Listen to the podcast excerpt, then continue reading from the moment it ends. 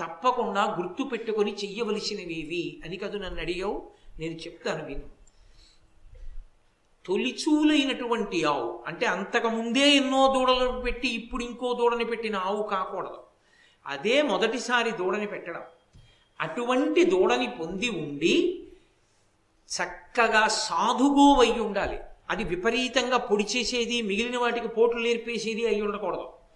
చాలా సాధుగోవు అయి చూడగానే చక్కగా ఉన్నటువంటిది. బక్క చిక్కిపోయి వృహపంజరం బయటికి వచ్చేసి గడ్డి పరకతో కొడితే పడిపోయేలా ఉండే గోవు కాకూడదు.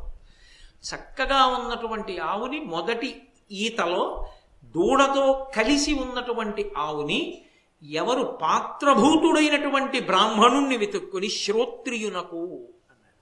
శ్రోత్రియునకు అంటే వేదం మీద నమ్మకంతో బతుకుతున్నటువంటి బ్రాహ్మణుడు ఎవడున్నాడో అటువంటి వాణ్ణి వెతికి పట్టుకొని వాడు పాత్రుడు కనుక పుచ్చుకోవడానికి అర్హుడు కనుక ఆయనకి ఆ గోవుని దూడతో పాటుగా దానం చేసిన వాడు ఎవరుంటాడో అటువంటి వాడికి ఆ గోవు వెంట్రుకలు ఎన్నున్నాయో చూసి ఒక్కొక్క వెంట్రుకకి వెయ్యి సంవత్సరముల తరు వెయ్యి సంవత్సరముల చప్పున సురలోకమునందు ఉంచుతారు దేవలోకంలో ఉంచుతారు వాళ్ళని అలాంటి ఆవుని దూడని అటువంటి బ్రాహ్మణుడికి దానం చేసిన వాడికి. అలాగే మొదవు మేన ఎన్ని రోమములుండు అన్ని వేలేడులు సురలోక సౌఖ్య విస్ఫురణనందు. భారంబునకు జాలి భూరిసత్వాఢ్యమై బిరుదైన ఎద్దు భూసురునకిచ్చి నరుడు ధేను దశక మిరవందనిచ్చిన ఫలము వడయు బరువైనటువంటి వస్తువుల్ని మూపు మీద పెట్టుకుని మోసి వెళ్ళగలిగినటువంటి సామర్థ్యం కలిగినటువంటి ఒక ఎద్దుని అత్యంత ప్రీతితో బ్రాహ్మణులకు దానం ఇచ్చినటువంటి వ్యక్తికి ముందు చెప్పిన ఆవులు అటువంటివి పది దానం చేసినటువంటి ఫలితం కలుగుతుంది. ఒక ఎద్దుని దానం చేస్తే. నరుడు ధేను ధేను దశకమిరవందనిచ్చిన ఫలము వడయు మరియు వలువలొసగి చంద్రలోకమునకు సంప్రీతుడై చను. బట్టలు దానం చేయడం అలవాటు చేసుకున్న వాళ్ళు చంద్రలోకానికి ఎడతారు శరీరం పడిపోయిన తర్వాత. కనకమిచ్చి నకమునకు నరుగు ఎవరు బంగారం దానం చేస్తారో వాళ్ళు స్వర్గలోకానికి ఎడతారు. కాబట్టి దానం చెయ్యడం విషయంలో ఇవి బాగా జ్ఞాపకం పెట్టుకోవాలి. తన శరీరం పడిపోయిన తర్వాత కొడుకు దానం చేస్తాడని నమ్మడం కాదు. తన శరీరం ఉండగా తాను దానం చేసుకోవలసిన విషయాలు ఇవి. మహారాజా ఇక కృతమతి అయి ఏడేడులు హుతమహు ఘృతమునను ప్రీతి నొందించిన సువ్రతుడు ఈరేడు తరంబుల పితరులకొని దివికి ఏగు పెంపెసలారన్. ఏడు సంవత్సరముల పాటు నియం నియమం తప్పకుండా అగ్నిహోత్రుణ్ణి ఆవునీతి ధారల చేత సంతృప్తిపరచినటువంటి బ్రాహ్మణుడు ఎవడు ఉంటాడో అంటే నిత్యహోమం చేసినటువంటి వాడు ఎవరుంటాడో బ్రాహ్మణుడే కాదు. ఎవరైనా సరే అలా హోమం చేయించుకోవచ్చు. అలా చేయించిన వాళ్ళు ఎవరుంటారో వాళ్ళు వాళ్ళొక్కళ్ళే కాదు. వాళ్ళతో పాటు వాళ్ళకి ముందున్నటువంటి పద్నాలుగు తరాల వాళ్ళని విడుదల చేసి స్వర్గలోకానికి పంపిస్తారు. ఏడు సంవత్సరాలు అగ్నిని ప్రీతి చెందేటట్టుగా చేస్తే. బాగా గుర్తుపెట్టుకో తాక్షుడా అని చెప్తోంది సరస్వతీదేవి స్వయంగా. అందుకని దానికి సరస్వతీ గీత అని పేరు. వెంటనే తార్క్షుడు పొంగిపోయి సరస్వతీదేవి వంక చూసి అంబ నవాంబుజోజ్వలకరాంబుజ శరద చంద్ర చంద్రికాడంబర చారుమూర్తి ప్రకట స్ఫుట భూషణ రత్న రోచిరా చుంబిత దిగ్విభాగ శృతి సూక్త వివక్త నిజ ప్రభావ భావాంబర వీధి విశ్రుత విహారి ననున్ కృపచూడు భారతి అని అడిగారు. చాలామంది ఈ పద్యం పోతన గారిది అనుకుంటారు. ఎర్రా ప్రకట గారు పోతన గారు ప్రార్థనా శ్లోకాల్లో ఉపోద్ఘాతంలో చెప్పుకున్నారు. కాబట్టి అంబ నవాంబుజోజ్వల కరాంబుజ అప్పుడే వికసించినటువంటి కలువ పువ్వుని చేతిలో పట్టుకున్నటువంటి ఓ తల్లి శారద చంద్ర చంద్రికాడంబర చారుమూర్తి శరత్కాలమునందు ప్రకాశించేటటువంటి చంద్రుని యొక్క కాంతి ఎంత తెల్లగా ఉంటుందో అంత తెల్లగా సర్వశుక్ల సరస్వతి అని తెల్లటి స్వరూపం కలిగిన దాన ప్రకటస్ఫుట భూషణ రత్న రోచిరాచుంబిత అలంకారం చేసుకున్నటువంటి ఆభరణముల కాంతి ఆకాశం వరకు కొడుతుంటే నీ యొక్క కాంతితో నిండిపోయినటువంటి దిగ్ దిగంతములు దిక్కుల యొక్క చివర్ల వరకు ప్రకాశిస్తున్నటువంటి ఆభరణ శోభ కలిగినటువంటి దాన శృతి సూక్త వివక్త నిజ ప్రభావ దే ఆ శృతి అంటే వేదం. వేదంలో చెప్పబడినటువంటి సూక్తముల చేత నీ యొక్క ప్రభావము ఆవిష్కృతమయ్యేటట్టుగా గొప్ప స్థితిని కలిగి ఉన్నటువంటి దాన భావాంబర వీధి విశ్రుత విహారి మంచి మంచి ఆలోచనలు అనేటటువంటి వాటి ఎందు విహరించేటటువంటి లక్షణం ఉన్నదానా అంటే మంచి ఆలోచన రావడం సరస్వతీ కటాక్షాన్ని. భావాంబర వీధి విశ్రుత విహారి నన్ను కృపచూడు భారతి. అమ్మా నన్ను కృపచూడవమ్మా అని అడిగారు. అంటే తల్లి ఇవి నేను జ్ఞాపకం పెట్టుకుని అనుష్ఠించేటట్టుగా చెయ్యమ్మా జీవితంలో అని అడిగారు. అడిగితే ఆ తల్లి సరస్వతీదేవి సంతోషించింది ధర్మరాజా. కాబట్టి ఈ లోకంలో ఎవరైనా సరే ఇవి జ్ఞాపకం పెట్టుకుని చేసుకోవలసింది కనీసంలో కనీసం పిల్ల పెళ్ళికి అని దాచుకుంటాం? పిల్లాడి పెళ్ళికి అని దాచుకుంటాం? బిడ్డలకి అని ఇళ్ళు కొంటాం ఆకిళ్ళు కొంటాం. తన జీవుని కొరకు అని కనీసంలో కనీసం పిల్ల పెళ్ళికి వేసుకున్నట్టే పిల్లాడికి ఇల్లు కొనడానికి వేసుకున్నట్టే నెలకో పది రూపాయలైనా దాచుకుని ఆమె చిటికిన వేలు పట్టుకుని ముప్పొద్దులా వండి పెట్టి అనుసరించి జీవితం అంతా అటు ఇంటి పేరు మార్చుకొని ఇక్కడికి వచ్చినందుకు ఆమెని కూడా తరింప చేయడానికి కనీసంలో కనీసం తొలీత పొందినటువంటి ఒక దూడతో కూడిన ఆవుని సద్బ్రాహ్మణుడికి దానం చేశానన్న తృప్తినైనా మిగల్చుకోవాలి కనీసం. అది ఆనాడు చెప్పింది సరస్వతీదేవి. అది ఎప్పటికీ అన్వయమయ్యేదే. కాబట్టి స్తోత్రం చేసింది. అలా ఆమె అనుగ్రహించిందయ్యా ఆ మార్గాన్ని జ్ఞాపకం పెట్టుకున్న నాడు ఈ లోకంలో ఉన్న ఎవ్వరైనా సరే ఆ పనులు చేసి తరించవచ్చు. ఎంత తేలిక మార్గం అండి నిజానికి. అందుకే అది మరిచిపోతే కోల్పోతాడు. విని వదిలిపెట్టడం కాదు విని ప్రణాళిక నిర్మాణం చేసుకోవడం. ఖచ్చితంగా ఈ పని చేసేసుకుంటారు. చూడండి ఏమీ లేకుండా హెల్త్ చెకప్ చేయించుకుంటాం. ఏమైనా ఉందేమో అని అనుమానం కొద్ది. కనీసంలో కనీసం బెనిఫిట్ ఆఫ్ డౌట్ తోటి. ఫోన్లే ఏం పోయింది? ఒక్క పదివేలు ఖర్చు పెట్టేస్తే కొన్ని అసలు గోవు రోమములు ఎన్ని ఉంటాయి? అన్ని రోమములు ఇంటూ వెయ్యి సంవత్సరములు దేవలోకంలో ఉండడానికి పోన్లే ఒక్క పాతిక వేలు పోతే పోయిందని సాహసం చేసేయడానికైనా ధైర్యం చేయాలి కాదు? ఏమీ లేకపోయినా పిడరాయిలా ఉండి హెల్త్ చెకప్ చేయించుకోవడానికి వెళ్ళడానికి ఖర్చు పెట్టినా ఖచ్చితంగా ఏదో ఒకనాడు మాత్రం పడిపోతుందిరా ఇవాళ చెకప్ చేయించుకున్నానని వంద ఏళ్ళ తర్వాత కూడా ఇది ఉండదు. అన్నదానికి ఖర్చు పెట్టి శాస్త్రంలో చెప్పిన దానికి ఖర్చు పెట్టకపోతే నేను ఎందుకు పూర్తి చేయను? కాబట్టి ఆ ధర్మరాజు గారితో మార్కండేయ మహర్షి ఈ మాట చెప్పి ఓ ధర్మరాజా నీవు నన్ను ప్రళయకాలం గురించి అడిగావు. ఎందుకని? అసలు అది చాలా గొప్ప విశేషం. మిగిలిన వాళ్ళు ఎవరు చెప్పినా నోటి మాటగా చెప్తారు ప్రళయం గురించి. ప్రళయాన్ని చూసినవాడు మార్కండేయుడు ఒక్కడే. ప్రళయాన్ని కల్పించినటువంటి వాడు కృష్ణ భగవానుడు ఒక్కడే. వాళ్ళిద్దరికీ తెలుసు ప్రళయం గురించి. ఆ కృష్ణుడు కూర్చుని వింటున్నాడు ఏమీ తెలియని వాళ్ళే. అంటే మహాత్ములైన వారు మాట్లాడుతున్నప్పుడు పరమేశ్వరుడు కూడా చెవి ఒగ్గి వింటాడు. వాళ్ళ మాటలంత సత్యములు కనుక అందుకే నువ్వు వచ్చావు కాబట్టి మాట్లాడాలి. నువ్వు మాట్లాడితే ఒక్క ధర్మరాజు కాదు లోకాలన్నీ తెరిస్తాయి. మార్కండేయుడు ఆనాడు మాట్లాడాడు కొన్ని కోట్ల మంది ఇప్పటికీ ఎప్పటికీ భారతం ద్వారా తరిస్తూనే ఉన్నారు మార్కండేయుడు మాట్లాడడం వల్ల. అందుకుని కృష్ణుడు కూడా వింటున్నాడు. ఇప్పుడు చెప్పే విషయం చెప్పడం మార్కండేయ మహర్షికి కూడా ఒక పెద్ద తమాషా. ఎందుకని? అది చూసిన వాళ్ళు వీళ్ళిద్దరే ఇంకెవ్వరు ఉండరు. మూడో వాడు ఒక్కడే ఉన్నాడు. వాడు ఇవాళ ఉండొచ్చు లేకపోవచ్చు. కానీ వాడి గురించి చెప్పడం మార్కండేయుడికి సరదా. ఎందుకని? లోకానికి తెలుసు మార్కండేయ ఆయుర్దాయం ఉంది కాబట్టి ప్రళయాలన్నీ మార్కండేయుడు చూశాడు. ప్రళయములను కల్పించేవాడే కృష్ణ పరమాత్మ కాబట్టి ప్రళయముల ఎందు కూడా ఆయన ఉంటాడు. ప్రళయానంతరము ఆయన ఉంటాడు. ఇంకొక ఆయన ఉన్నాడు మూడో ఆయన. ఆయన గురించి కూడా చెప్తున్నాడు. చెప్తూ అన్నాడు విను చాక్షుషమన్వంతరమున వైవస్వతుడు పరమపుణ్యుండు తపంబనరించే నిరాహారత అనుపమ ధైర్యుండు దశ సహస్రాబ్దంబుల్ చాక్షుషమన్వంతరంలో వైవస్వత మనువు వైవస్వతుడు ఆయన పేరు తర్వాత మనువు కలిసింది సృష్టి చేశాడు కాబట్టి.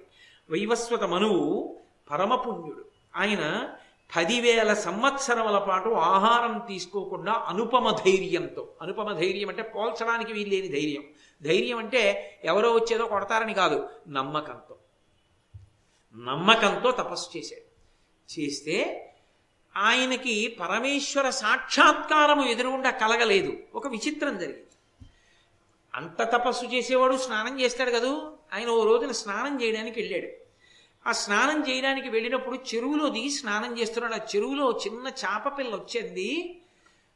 ఓయి వైవస్వతుడా ఈ చెరువులో పెద్ద చేపలు ఉన్నాయి. నన్ను మింగేస్తాయి భయంగా ఉంది. నన్ను తీసుకెళ్ళి ఎక్కడన్నా భయం లేని చోట పడేద్దు అంది. తీసుకెళ్ళి నూతిలో పడేశాడు. ఓ రెండు రోజులాగి నూతి దగ్గరికి వెళ్ళాడు. ఆ చేప నుయ్యంతా పెరిగింది. పెరిగేదండి నాకు ఈ నుయ్యి చాలటం లేదు ఇబ్బంది పడిపోతున్నాను. వైవస్వతుడా నన్ను ఇంకెక్కడైనా విడిచిపెట్టేది పెద్ద బావిలో పడేశాడు. నూతికి బావికి తేడా ఏంటంటే ఒడ్డు నుండి తోడుకుంటే నూతి నుయ్యి మెట్లు దిగి తెచ్చుకుంటే బావి. అది తేడా. కాబట్టి బావిలో పడేశాడు. బావి పెద్దది. ఓ రెండు రోజులు ఆగి వెళ్ళి చూశాడు. బావి అంతా అయిపోయి ఇది నాకు చాలటం లేదు ఇంకెక్కడైనా పడేద్దు అంది. గంగమడుగులో పడేశాడు. ఓ రెండు రోజులు ఆగి వెళ్ళిచాడు. గంగమడుగు అంత అయిపోయి. ఇది నాకు చాలటం లేదు ఎక్కడైనా పడేద్దు అన్నాడు. సముద్రంలో పడేశాడు. పడేస్తే ఆ చేపంది ప్రళయం వస్తోందయ్యా. ఒక ఓడ సిద్ధం చేసుకో. సప్తర్షులు ఎక్కుతారు నీతో.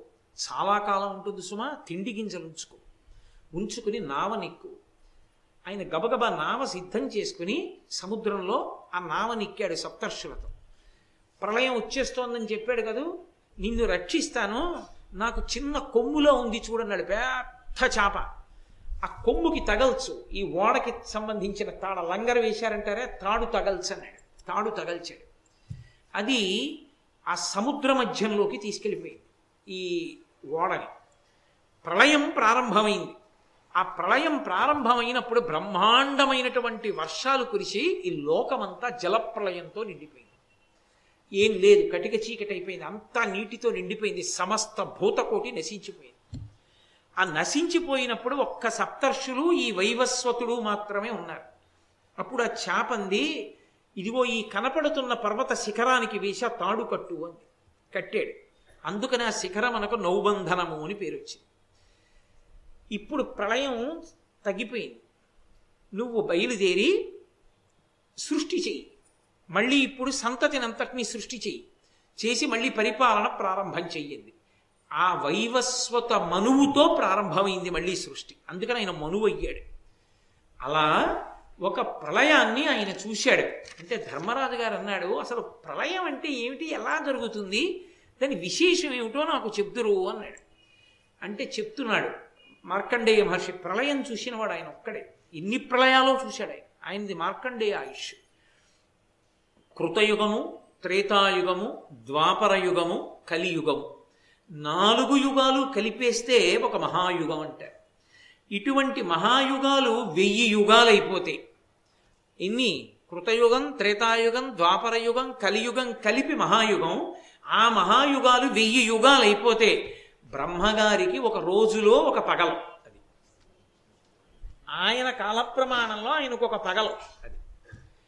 ఆ పగలు యొక్క చిట్ట చివరికి వస్తుండగా అంటే ఆయనకి సాయంకాలం అవుతూ ఉండగా ప్రళయం వస్తూ ఉంటుంది. ఆ ప్రళయమునందు ఏమవుతుందో తెలుసా? అప్పుడు వంద సంవత్సరములు మిగిలి ఉన్నాయి ఇంకా బ్రహ్మగారికి వంద దివ్య సంవత్సరములు మిగిలి ఉన్నాయి అంటే ఆయన పగల పూర్తవుతోందని గుర్తు. అప్పుడు అనావృష్టి ఏర్పడుతుంది ఈ లోకంలో. ఎక్కడైనా నీరు తగ్గిపోతుంది. దానికి తోడు సూర్య భగవానుడు ఏడు ఆకారములను పొందుతాడు. పొంది ఆయన మధ్యందిన మార్తాండుడి ఓలే విపరీతమైన వేడి కుమ్మరించి ఈ భూమండలం మీద ఉన్నటువంటి నీటినంతటినీ లాగేస్తాడు. ఆ లాగేసినప్పుడు చాలామంది జనులు ప్రాణులు క్షయం అయిపోతాయి అయిపోయిన తర్వాత అకస్మాత్తుగా బ్రహ్మాండమైనటువంటి గాలి వస్తుంది. ఆ గాలికి అడ్డు నిలబడగలిగిన వాడు ఉండడు. ఏదైనా కూలిపోతుంది ఆ సమయంలో బూడిద రంగు తెలుపు రంగు ఎరుపు రంగు నలుపు రంగు గోరోచనపు రంగులలో బ్రహ్మాండమైన మేఘాలు వస్తాయి. ఆ మేఘాలు మెరుపులతో ఉరుములతో పిడుగులతో వర్షం కురవడం ప్రారంభం చేస్తాయి. ఆ వర్షం ఆగదు. అలా కురుస్తూనే ఉంటుంది కొన్ని సంవత్సరాల పాటు. అప్పుడు ఈ లోకాలన్నీ కూడా లయమైపోతాయి. ఇక సూర్యచంద్రుల గమనం ఉండదు. కటిక చీకటి అయిపోతుంది లోకంబులు లోకేశులు లోకస్తులు తెగిన తుది అలోకంబకు పింజీకటి కావల ఎవ్వండేకాకృతి వెలుగువతని నేసేవింతున్నంటారు పోతన గారు. కటిక చీకటి అయిపోయింది నేను ఒక్కడే ఉన్నాను. ఎవరు? మార్కండేయ మహర్షి. అన్నీ లయమైపోయాయి ప్రళయంలో. అంత కటిక చీకట్లో ప్రళయ జలాల్లో నేను ఒక్కడిని తిరుగుతున్నాను. ఎందుకని? ఆయన ఆయుర్దాయం పోదు. పరమశివుడిచ్చిన వరం. తిరుగుతూ వెతుక్కుంటూ వెళ్ళాను. మర్రి చెట్టు ఒకటి కనపడింది. పెద్దది అది. మర్రి చెట్టు యొక్క గొప్పతనం. ఆ మర్రి చెట్టు కనపడింది. ఆ మర్రి చెట్టు కింద ఉన్నటువంటి జలముల మీద ఒక మర్రి ఆకు కింద తేలుతోంది నీళ్ళలో పడి. దాని మీద ఓ పిల్లాడు పడుకున్నాడు. వాడు కళ్ళు మూసుకుని తన కాలి బొటన వేలు నోట్లో పెట్టి చీకుతున్నాడు. ఆయనే కృష్ణుడు ఎదురుకుండానే కూర్చొని వింటున్నాడు. ఏమీ తెలియని వాడు. చెప్తున్నాడు మార్కండేయుడు. వీళ్ళిద్దరే ఉన్నారు. తెలుసున్న వాళ్ళిద్దరే. వింటున్న ధర్మరాజాదులు కూడా కాలమునందు పడిపోయేవారే. పడిపోని సత్యాన్ని కృష్ణుడు ఎదురుకుండానే చెప్తున్నాడు పరమేశ్వరుడు ఎదురుకుండా మార్కండేయుడు. అద్భుత ఘట్టం భారతంలో. అప్పుడు నాకు ఈ రావేకు మీద పడుకున్న పిల్లవాడు కనపడ్డాడు కళ్ళు మూసుకొని. నేను పక్కకి వెళ్ళి చుట్టూ చూసి ఆ ధ్యానం చేసి ఎవరీ పిల్లాడని. కళ్ళు తెరిచి ఓరకంటితో నన్ను ఇలా చూశాడు. చూసి ప్రళయ రహస్యం తెలుసుకోవాలనుకుంటున్నావా? రా నా ఉదరంలో ప్రవేశించన్నాడు నాకు తెలియకుండానే ఆయన ఉదరంలోకి వెళ్ళాడు. మూడు లోకాలు గంగా గంగాది నదులు పర్వతాలు సమస్త ప్రాణికోటి ఆయన కడుపులో ఉన్నాయి. కొంతకాలం అయిన తర్వాత మళ్ళీ బయటికి వచ్చాను. అప్పటికీ ప్రళయమే ఉంది. అప్పుడు నాతో ఆయన అన్నాడు చూశావా ప్రళయం అంటే ఏమిటో? అన్నిటినీ నాలోకి తీసేసుకుంటాను అదే ప్రళయం అంటే. అన్నీ నాలో ఉంటాయి. మళ్ళీ నాలో ఉంచి వ్యక్తం చేస్తాను. నాలోంచి వ్యక్తం చేసినప్పుడు ముందు నాలుగు సృష్టిస్తాను నాలుగు వేదాలు. తర్వాత చాతుర్వర్ణాలని సృష్టిస్తాను. చాతుర్వర్ణ వ్యవస్థతో మళ్ళీ మనుష్య కోటి ఏర్పడుతుంది సమస్త భూతకోటి వస్తుంది.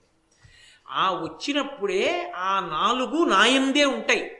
ఎక్కడో ఉండవు. బ్రాహ్మణోస్య ముఖమాసీత్ బాహూరాజన్యకృత ఊరూతదస్య యద్వైశ్య పద్భ్యాగం శూద్రో అజాయత విరాట్ స్వరూపమునందు ముఖమునందు బ్రాహ్మణులు ఉంటారు భుజములందు క్షత్రియులు ఉంటారు తొడల ఎందు వైశ్యులు ఉంటారు పాదముల ఎందు శూద్రులు ఉంటారు అసలు నిజానికి నమస్కారాలన్నీ పాదాలకే పెడతారు. అసలు విచిత్రం ఏమిటంటే గమనము అంటారు కదలిక. కదలిక దేని వలన ఉంటుందంటే పాదముల వలన ఉంటుంది. పాదములన్నీ కూడా ఈశ్వర పాదములు శుద్ధులు తొడలు వైశ్యులు. కింది భాగం ఎంత బలంగా ఉన్నా పైభాగం ఎంత బలంగా ఉన్నా తొడలు సాన్నహ చీపురు పళ్ళల్లో అయిపోతే ఇంకా లేవలేడు కూర్చోలేడు ఎక్కడికి ఏం వెళ్ళలేడు. సమాజం పరిపుష్టంగా ఉండాలంటే వ్యాపారం చేసేటటువంటి వైశ్యుడు చక్కగా ఊంచుకుని నిలబడే అవకాశం ఇవ్వాలి ఆయనకి. కాబట్టి తొడలు బలంగా ఉంటాయి వైశ్యుడి వలన సమాజం బలంగా ఉంటుంది. కాబట్టి ఊరు తదస్య యద్వైశ్య పద్భ్యాగం శూద్రో అజాయత. ముఖా ముఖంలో బ్రాహ్మణోస్య ముఖమాసీత్. ముఖంలో కళ్ళు ముక్కు చెవులు నాలుక అన్ని జ్ఞానేంద్రియములు ఉంటాయి వేదం చదువుకుని ధర్మం చెప్పి పది మంది ధర్మంలో ఉండేటట్టుగా చెయ్యవలసిన వాళ్ళు కాబట్టి బ్రాహ్మణులు ముఖమండలంలో ఉంటారు. లోకాన్ని రక్ష చెయ్యాలి. ఏదైనా రక్షణ చెయ్యాలి అంటే చేతులతోనే. అందుకని క్షత్రియులు నా భుజముల ఎందుంటారు. అప్పుడు నేను మళ్ళీ నాలుగుగా ఈ సృష్టిని అంతటినీ చేస్తాను. చేసి నేను ఉంచుతాను. ధర్మమునకు హాని జరిగితే అవతార స్వీకారం చేసి ధర్మానికి హాని చేసిన వాళ్ళని చంపేస్తుంటారు. నేను మాత్రం నిత్యుణ్ణి నిరంజనుణ్ణి శాశ్వతుణ్ణి ఓ మార్కండేయ మహర్షి అని నాకు ఆనాడు ఆ వటపత్ర సాయి చెప్పారు. ఓ ధర్మరాజా నీకు మంత్రి అని స్నేహితుడని బంధువని నువ్వు రోజు నమస్కారం చేసి పొగుడుతున్నావే? ఆయనే ఆ వటపత్ర సాయి. ఏం తెలియనట్టు కూర్చున్నాడు ఇక్కడ. ఈయన్నే నేను అక్కడ చూసింది. ఇప్పుడు నల్ల రంగులో ఉన్నాడు. అప్పుడు తనకి కావలసిన రంగులో ఉంటాడు యుగాన్ని బట్టి. ఏమీ తెలియనట్టు ఊ అనడు ఆడ నవ్వుతున్నాడు వింటున్నాడు. పరమేశ్వరుడు కూడా తన కథ ఎవరి ముఖం గుండా వస్తే విని సంతోషిస్తాడో అంతటి మహాత్ముడు మార్కండేయుడు. అందుకే ఆరణ్య పర్వంలో మార్కండేయుడు చెప్పిన దానికి అంత సింహభాగం ఇచ్చాడు కాబట్టి అలా ఉంటాయి. ఇక కలియుగం వస్తోంది కదా ద్వాపర యుగంలో ఉన్నాడు ధర్మరాజు గారు. రాబోయే యుగం కలియుగం. కలియుగం యొక్క లక్షణాలు ఎలా ఉంటాయో నీకు చెప్తాను విను ధర్మరాజా అని ధర్మరాజు గారికి చెప్పాడు. ధర్మరాజు గారు అలా ఉంటుందా? అనుకున్నాడు. ఇలా ఉంటోంది అనడానికి మనం ప్రత్యక్ష సాక్షులం. మార్కండేయ మహర్షిలాగా అయితే ఇప్పుడు ఇది విని భయపడిపోకండి. ఎందుకంటే ఇది మరీ కలియుగం చెట్ట చివరికి వెళ్ళినప్పటికీ మధ్యలోవి ఉన్న మాటలు. కాబట్టి ఇప్పుడే ఇలా ఉంటుందా? మనం అందరం ఏమైపోతామని బెగ్గబెట్టుకుని రాత్రి నిద్ర మానేసేయడాలు అలాంటి పనులు ఏం చెయ్యక్కర్లేదు. సత్యంబు నరులకు సంక్షిప్తమగు సత్యము. హాని ఆయువుకడు నరిగిపోవు. ఆయువు తరిగిన అల్పంబులగు విద్య అల్ప విద్యలను మోహంబు మిగులు. మోహంబు వలన పైముసురు లోభంబు. లోభావేశమున కామ మగ్గళించు. కామంబు పెంపున కడకు క్రోధంబు. క్రోధంబున వైరమెంతయుని పెరుగు. వైరమున అశేష వర్ణులు అన్యోన్య పీడ చేయుచుని విభిన్న బుద్ధి. ఒక్కడొకని మేర ఉండక వర్ణ సంకరము చేయగలరు కలియుగమున. మార్కండేయ మహర్షి చెప్తూ అంటున్నారు సత్యం అనేటటువంటి దాన్ని విడిచిపెట్టేస్తారు. సత్యం అంటే ఈశ్వరుడే. ఇంకేం లేదు. అందుకే సత్యం జ్ఞానం అనంతం బ్రహ్మ అని పేరు ఆయనకి. సత్యం శివం సుందరం అని పర్యాయ పదాలు పరమేశ్వరుడికి. సత్యం అంటే ఏమిటో కాదు పరమేశ్వరుడే. బాహ్యంలో సత్యం అంటే అబద్ధం ఆడకుండా ఉండడం. రెండూ వదిలేస్తారు. ఈశ్వరుడు ఉన్నాడని భయం ఉంటే కదండి అబద్ధం ఆడకుండా ఉండడం. అది లేదు కాబట్టి ఇది ఉండదు. కాబట్టి సత్యాన్ని విడిచిపెడతారు. సత్యాన్ని విడిచిపెట్టేసినటువంటి కారణం చేత ఆయుద్ధాయం తగ్గిపోతుంది. భగవంతుణ్ణి పట్టుకోవడానికి దూరం అయిపోయారు కాబట్టి వశులైపోతారు మృత్యువుకి. ఆయుర్దాయం తగ్గుతుంది. ఆయువు తగ్గిపోతే చదువుకోవడానికి సమయం ఉండదు. మంచి విషయాలు తెలుసుకోవడానికి అవకాశం ఉండదు. విద్య తగ్గిపోతుంది. విద్య తగ్గిపోతే మోహం ఎక్కువైపోతుంది. మోహం ఎక్కువైపోతే లోభం ఎక్కువైపోతుంది. అవిద్య. అవిద్యకి పర్యవసానం దాచుకోవాలన్న కోరిక పుడుతుంది. లోభం పుడుతుంది. లోభం చేత కామం పెరుగుతుంది. కామం వలన క్రోధం వస్తుంది. క్రోధము వలన వైరం పెరుగుతుంది. వైరము వలన ఒకడినొకడు పొడుచుకుంటాడు చ- చంపుకుంటాడు. ఈ చంపుకోవడంలో ఈ క్రోధావేశాల్లో వాడి బిడ్డని వీడు వీడి బిడ్డని వాడు వర్ణ సంకరాలు చేసుకుంటాడు. వర్ణమర్యాద ఉండదు. అక్కర్లేదని చెప్పి పెళ్ళిళ్ళు చేసుకోవడం మొదలు పెడతారు. దాంతో వర్ణ సంకరం కలియుగంలో ప్రారంభం అవుతుంది. వర్ణమునకు గౌరవం ఇవ్వడం తగ్గించేయడం కలియుగంలో ప్రారంభం ధర్మరాజా. కాబట్టి భగవద్గీత శ్లోకంలో చెప్పినట్టు చెప్పుకొచ్చాడు మార్కండేయ మహర్షి. సత్యమునందు అనురక్తి ఈశ్వరుని ఎందు అనురక్తి అనృత భాషణమునందు మనకి అనురక్తి లేకుండా ఉండుట అన్న రెండూ పోతాయి. అరే మనం అబద్ధం ఆడకూడదు అన్న భయం పోతుంది. భగవంతుణ్ణి నమ్మాలి పూనిక పోతుంది. ఈ రెండు పోతే ఆయుర్దాయం పోతుంది. ఆయుర్దాయం తగ్గిపోతే చదువుకునే అవకాశం పోతుంది. చదువుకునే అవకాశం పోతే మంచి విషయాలు తెలియవు. మంచి విషయాలు తెలియకపోతే అవిద్య వస్తుంది. అజ్ఞానం వస్తుంది. అజ్ఞానము వలన లోభం వస్తుంది. దాచుకోవాలనుకుంటాడు. దాచుకోవడం ఎందుకు? తనదిగా మిగుల్చుకుందామని. నిజానికి దాచుకున్నది తనది కాదు. ఇచ్చుకున్నది తనది. ఎందుకని? దాచుకున్నది శరీరం పడిపోయాక తనతో రాదు. ఇచ్చిందేదో తనతో వస్తుంది జీవుడితో. కాబట్టి లోభం పెరుగుతుంది. లోభం పెరిగితే కామం పెరుగుతుంది. నాకు ఇన్ని ఉన్నాయి కాబట్టి అని కోరికలు పెరుగుతాయి. కామం పెరిగితే క్రోధం పెరుగుతుంది. అవి రెండు అక్క చెల్లి. ఓ కోరిక పుడుతుంది అది తీరకపోతే ఎవడి వల్ల తీరలేదో ఓ నేను ఎంచుకుని వాడి మీద కోపం మొదలు పెడతాడు ఇక వాడితో జట్టి కోపం దెబ్బలాట కొట్టుకోవడం చంపుకోవడం చావడం కక్షలు కార్పణ్యాలు నమ్మకాలు పోవడం వర్ణ వ్యవస్థ శిథిలం అయిపోతుంది. అయిపోయి వర్ణ సంకరం అయిపోయి ఒక కులం వాడిని ఇంకో కులం వాడు వివాహం చేసుకోవడం మొదలు పెడతాడయా అది కలియుగంలో ప్రారంభం. తర్వాత రసగంధ ద్రవ్యంబులు పసచెడు సస్యంబులు అల్పఫలములగు మహిం బసివాడితరగు తరువులు కుసుమ ఫలంబులను గరము కొంచెంబులగును. కలియుగంలో ఉండేటటువంటి విశేషం ఏమిటంటే సుగంధ ద్రవ్యాల్లో ఉండేటటువంటి సుగంధం తగ్గిపోతుంది. అమ్మవారికి చందనాలంకారం చేద్దామని చెప్పి గంధం తీస్తే ప్రాంగణం ఎలా ఉండాలి? చందనం చెక్క అన్న పేరుతో మారుగుళ్ళు అమ్మేస్తారు. పసుపు అన్న పేరుతో అందులో ఏవో కలిపేస్తారు. మిరియాలు అన్న పేరుతో బొప్పాయి గింజలు అమ్మేస్తారు. కుంకం అన్న పేరుతో ద్రవం రసాయన ద్రవాలు కలిపేస్తారు. గంధం గుండ అన్న పేరుతో కొయ్యగుండి ఇచ్చేస్తే అది పరమేశ్వరుడికి కలిదేస్తుంటారు కాబట్టి రసద్రవ్యములు ఏవి సుగంధ ద్రవ్యములు ఉంటాయో అవన్నీ కూడా పటుత్వాన్ని కోల్పోతాయి కలియుగంలో. అది గుర్తు. రెండు పసచెడు సస్యంబులల్పఫలములకు ఇవ్వవలసినంత పంటని ఇవ్వవు దిగుబడులు తగ్గిపోతుంటాయి.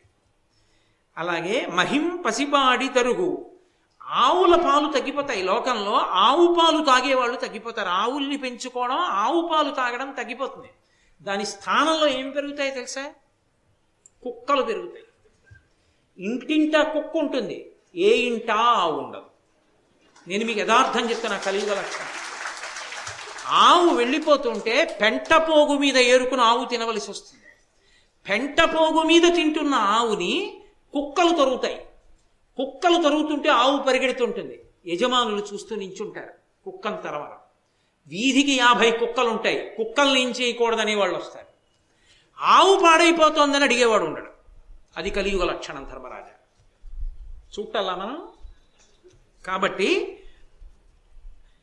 ఆవులు ఉండవు ఆవు పాలు అక్కర్లేదు ఆవు పాలు తాగితే మేధాశక్తి. ఆవు పాలు తాగితే పరదేవత యొక్క అనుగ్రహాన్ని పొందుతాడు. ఆవు పాలు తాగరు. అందరికీ గేదె పాల మీద అనురక్తి పెరుగుతుంది.